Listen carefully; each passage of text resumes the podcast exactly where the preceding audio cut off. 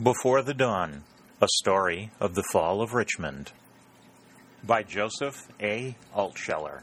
Published by Doubleday, Page and Company, April 1903. Produced by Civil War Audio at civilwar.builtwithflash.com. Read by John Bruises. You can find us on Facebook at Civil War Audio Podcast. Chapter 6 The Pursuit of a Woman. The silver lining which the reception to General Morgan put in the cloud always hanging over Richmond lasted until the next day, when the content of the capital was rudely shattered by news that important papers had been stolen from the office of the President in the granite building on Bank Street.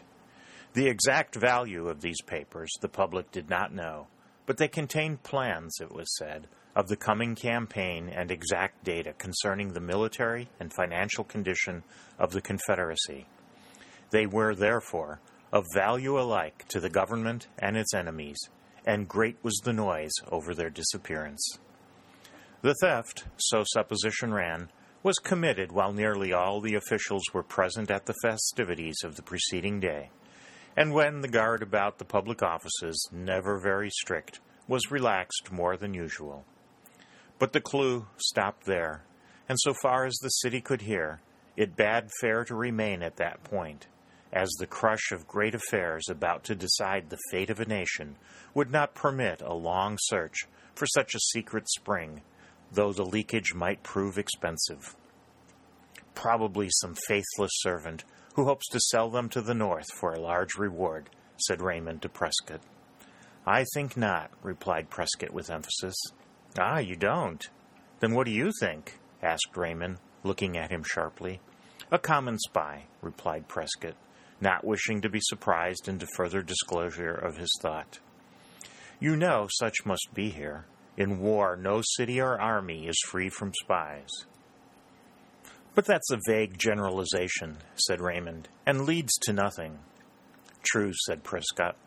But he intended a further inquiry into the matter on his own account, and this he undertook as soon as he was free from others.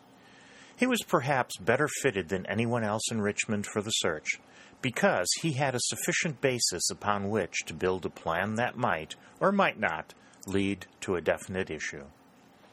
He went at once to the building in which the President had his office, where, despite the robbery of the day before, he roamed about among the rooms and halls almost as he pleased, inquiring and making suggestions which might draw from the attendants facts to them of slight importance. Yes, visitors had been there the day before, chiefly ladies, some from the farther south, drawn by veneration for their beloved president and a wish to see the severe and simple offices from which the destiny of eleven great states and the fate of the mightiest war the world had ever known was directed. And who were the ladies? If their names were not known, could not a description of their appearance be given? But no one had any definite memory on these points. They were just like other sightseers. Was there a tall woman with a brown cloak among them? Prescott put this question to several people, but drew no affirmative reply until he found an old colored man who swept the halls. The sweeper thought that he did remember seeing such a figure on the lower floor, but he was not sure, and with that Prescott was forced to be content. He felt that his search had not been wholly in vain, leading as it did to what might be called the shadow of a clue, and he resolved to continue it. There had been leaks before in the Confederacy, some by chance and some by design. Notably, an instance of the former when Lee's message to his lieutenant was lost by the messenger and found by a Northern sympathizer, thus informing his opponents of his plan and compelling him to fight the costly Battle of Antietam. If he pursued this matter and prevented its ultimate issue, he might save the Confederacy far more than he could otherwise. Richmond was a small city, difficult of entrance without a pass, and for two or three days Prescott, abandoning the society of his friends, trod its streets industriously, not neglecting the smallest and meanest among them, seeking always a tall figure in a brown dress and a brown cloak.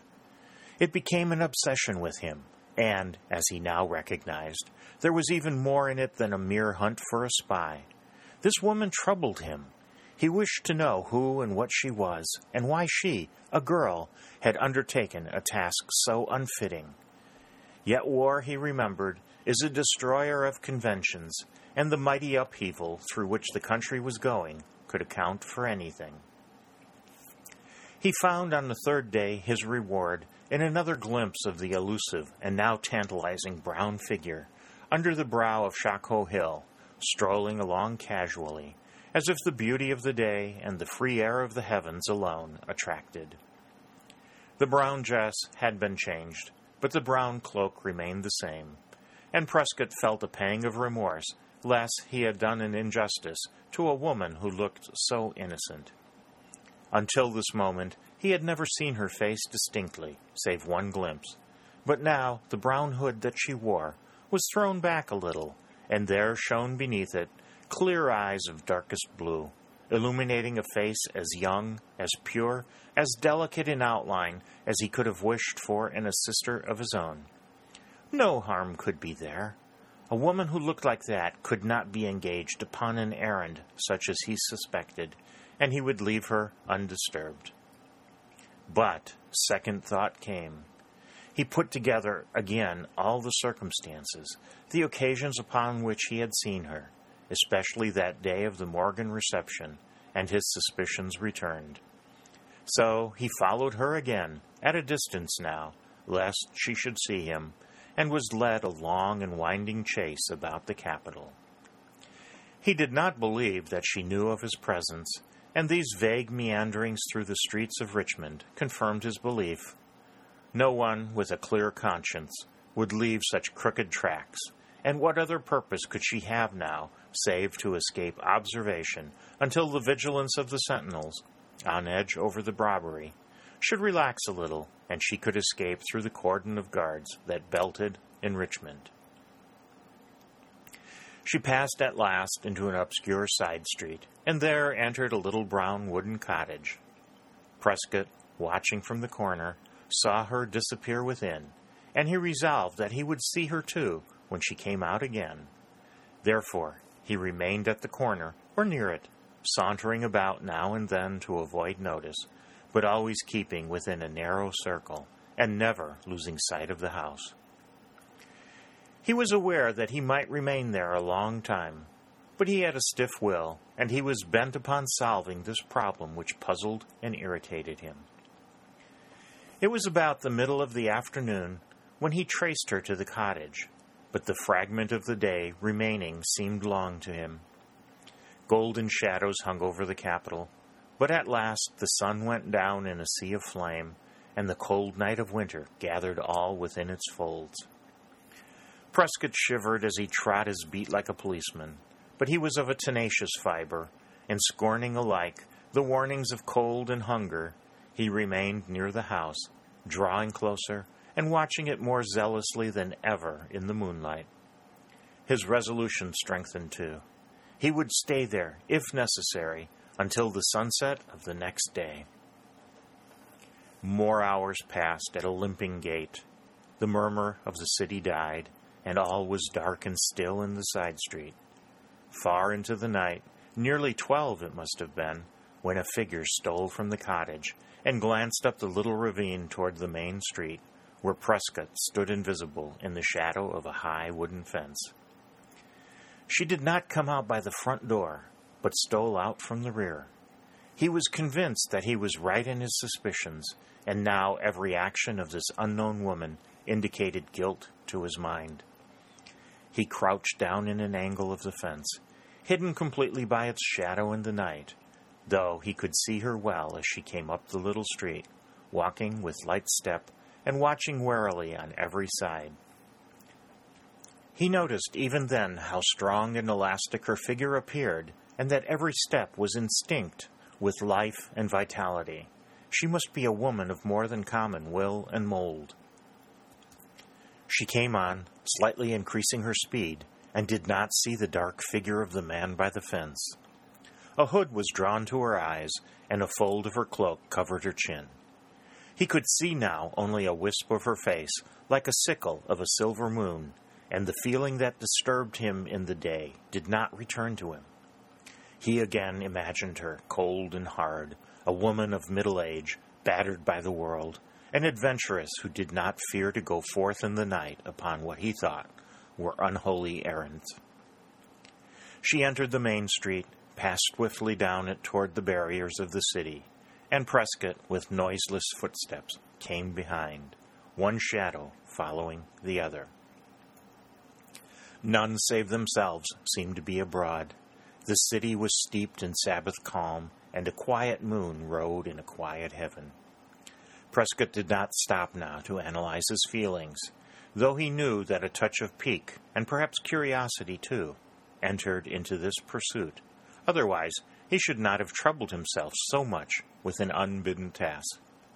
But he was the hunter, and she the hunted, and he was alive now with the spirit of the chase. She turned toward the northwest, where the lines of earthwork were thinnest, where, in fact, a single person might slip between them in the darkness. And Prescott no longer had any doubt that his first surmise was correct. Moreover, she was wary to the last degree, looking cautiously on every side, and stopping now and then to see that she was not followed. A fine moon sometimes shed its full rays upon her, and she seemed then to Prescott to be made of silver mist. He, too, was most wary, knowing the need of it, and allowed the distance between them to lengthen, clinging meanwhile to the shadow of buildings and fences, with such effect that when she looked back, she never saw the man behind. They passed into the suburbs, low and straggling, little groups of Negro cabins stringing out now and then in the darkness, and the woman, save for her occasional pauses to see if she were pursued, kept a straight and rapid course as if she knew her mind and the way. They came at last to a spot where there was a small break in the earthworks, and Prescott saw the sentinels walking their beats, gun on shoulder. Then the fugitive paused in the shadow of bushes and high grass and watched attentively. The pursuit had become curiously unreal to Prescott. It seemed to him that he was in the presence of the mysterious and weird, but he was resolute to follow, and he wished only that she would resume her flight. When the sentinels were some distance apart, she slid between like a shadow, unseen and unheard, and Prescott, an adept at pursuit, quickly followed. They were now beyond the first line of earthworks, though yet within the ring of Richmond's outer defenses but a single person with ordinary caution might pass the latter too. He followed her through bushes and clumps of trees which hung like patches of black on the shoulders of the hills, and he shortened the space between them, not caring now if she saw him, as he no longer had any doubt of her purpose. He looked back once and saw behind him an almost imperceptible glow that he knew was the city and then on the left beheld another light, the mark of a Confederate fortress set there as a guard upon the ways. She turned to the right, leaving the fortress behind, passing into country still more desolate, and Prescott thought it was now time to end the pursuit. He pressed forward with increased speed, and she, hearing the sound of a footstep behind her, looked back. He heard in the dead stillness of the night the low cry of fright that broke from her. She stood for a moment, as if the power of motion had departed, and then fled like a wounded deer, with Prescott, more than ever the hunter, swiftly following after. He was surprised at her speed. Clearly, she was long limbed and strong, and for the time his energies were taxed to keep within sight of her fleeing figure. But he was a man, she a woman, and the pursuit was not long. At last she sank, panting, upon a fallen log, and Prescott approached her, a strange mingling of triumph and pity in his heart. She looked up, and there was an appeal in her face. Again he saw how young she was, how pure the light of her eyes, how delicately molded each feature, and surprise came, as a third emotion, to mingle with the triumph and the pity, and not in a less degree. Ah, it is you, she said, and in her tone there was no surprise, only aversion. Yes, it is I, replied Prescott, and you seem to have expected me. Not in the way that you think, she replied haughtily. A wonderful change came over her face, and her figure seemed to stiffen. Every lineament, every curve expressed scorn and contempt. Prescott never before had seen such a remarkable transformation, and for the moment felt as if he were the guilty one and she the judge. While he was wondering thus at her attractive personality, she rose and stood before him. Now, sir, she said, you shall let me go, Mr. Mr. I am Captain Robert Prescott of the Confederate Army, said Prescott. I have nothing to conceal. And then he added significantly, At present, I am on voluntary duty. I have seen enough of you, she said in the same unbending tone. You have given me a fright, but now I am recovered, and I bid you leave me. You mistake, madam or miss, replied Prescott calmly, recovering his composure. You and I have not seen enough of each other. I am a gentleman, I hope. At least I have passed for one, and I have no intent to insult you. What is your wish? she asked, still standing before him, straight and tall, her tone as cold as ice. Truly, thought Prescott, she can carry it off well, and if such business as this must be done by a woman, hers is a mind for the task. But, aloud he said, Madam, or Miss, you see you are less frank than I. You do not supply the omission. Certain documents important to the government, which I serve, and as important to our enemies if they can get to them, were taken yesterday from the office of the President. Kindly give them to me, as I am a better custodian for them than you are. Her face remained unchanged. Not by a single quiver of the lip or gleam of the eye did she show emotion, and in the same cold, even voice she replied, You are dreaming, Captain Prescott. Some freak of the fancy has mastered you. I know nothing of the documents. How could I, a woman, do such a thing? It is not more strange than your flight from Richmond alone and at such an hour. What signifies that?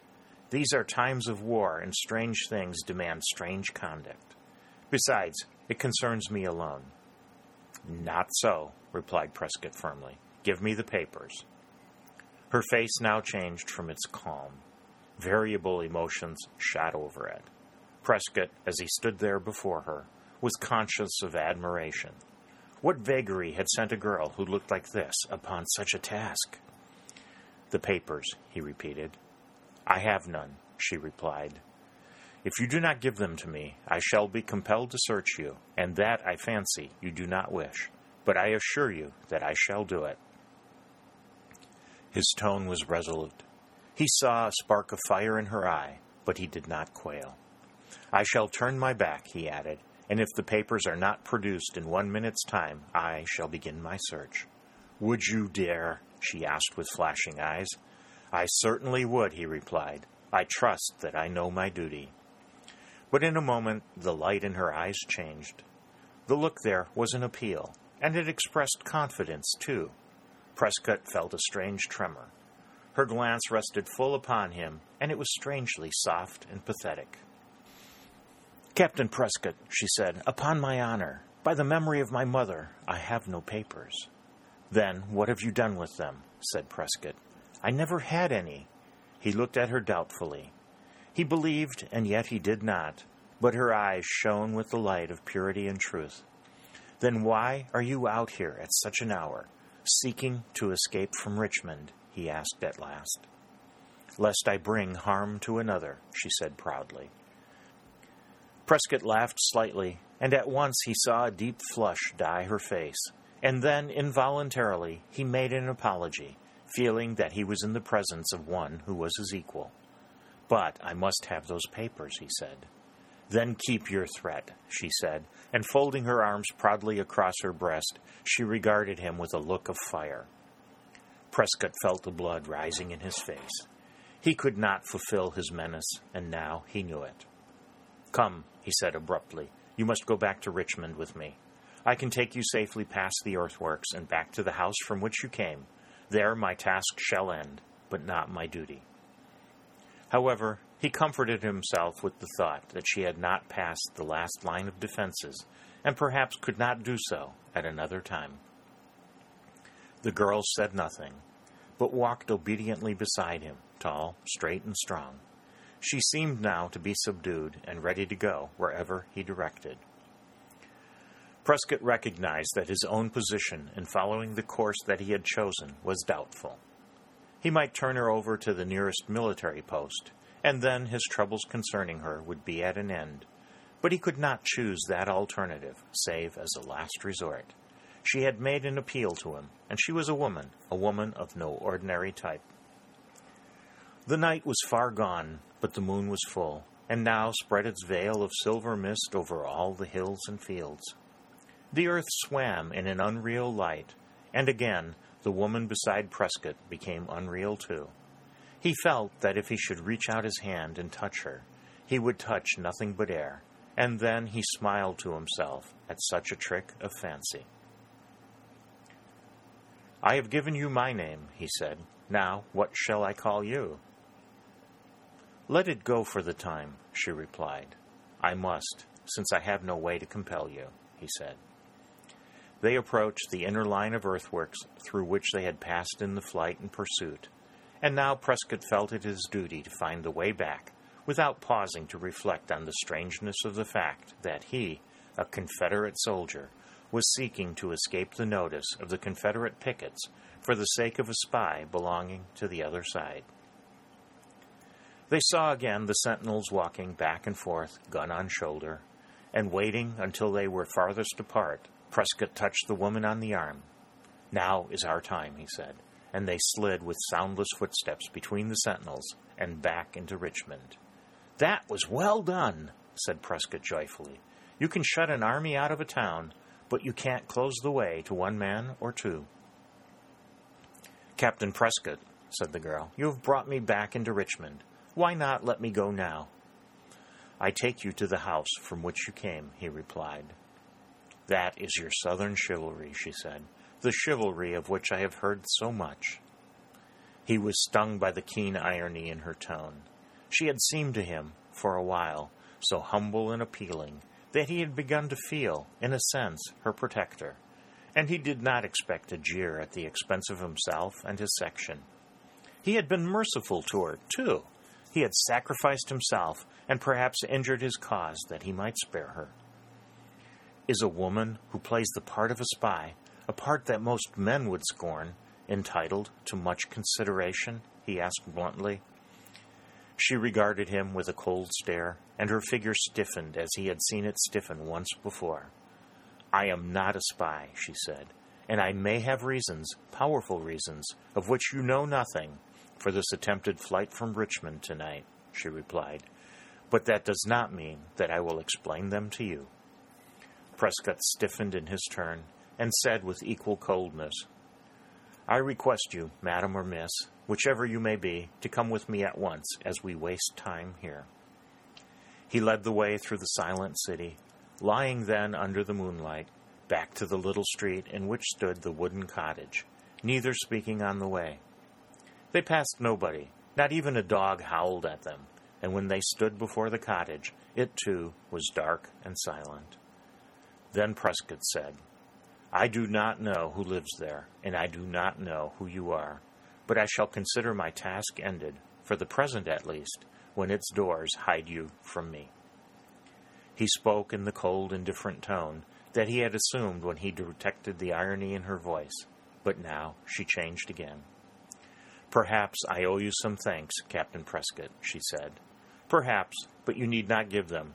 I trust, madam, and I do not say it with any intent of impoliteness, that we shall never meet again. You speak wisely, Captain Prescott, she said, but she raised the hood at her brow and gave him a glance from dark blue eyes that a second time brought to Prescott that strange tremor, at once a cause of surprise and anger. Then she opened the door of the cottage and disappeared within. He stood for a few moments in the street looking at the little house, and then he hurried to his home.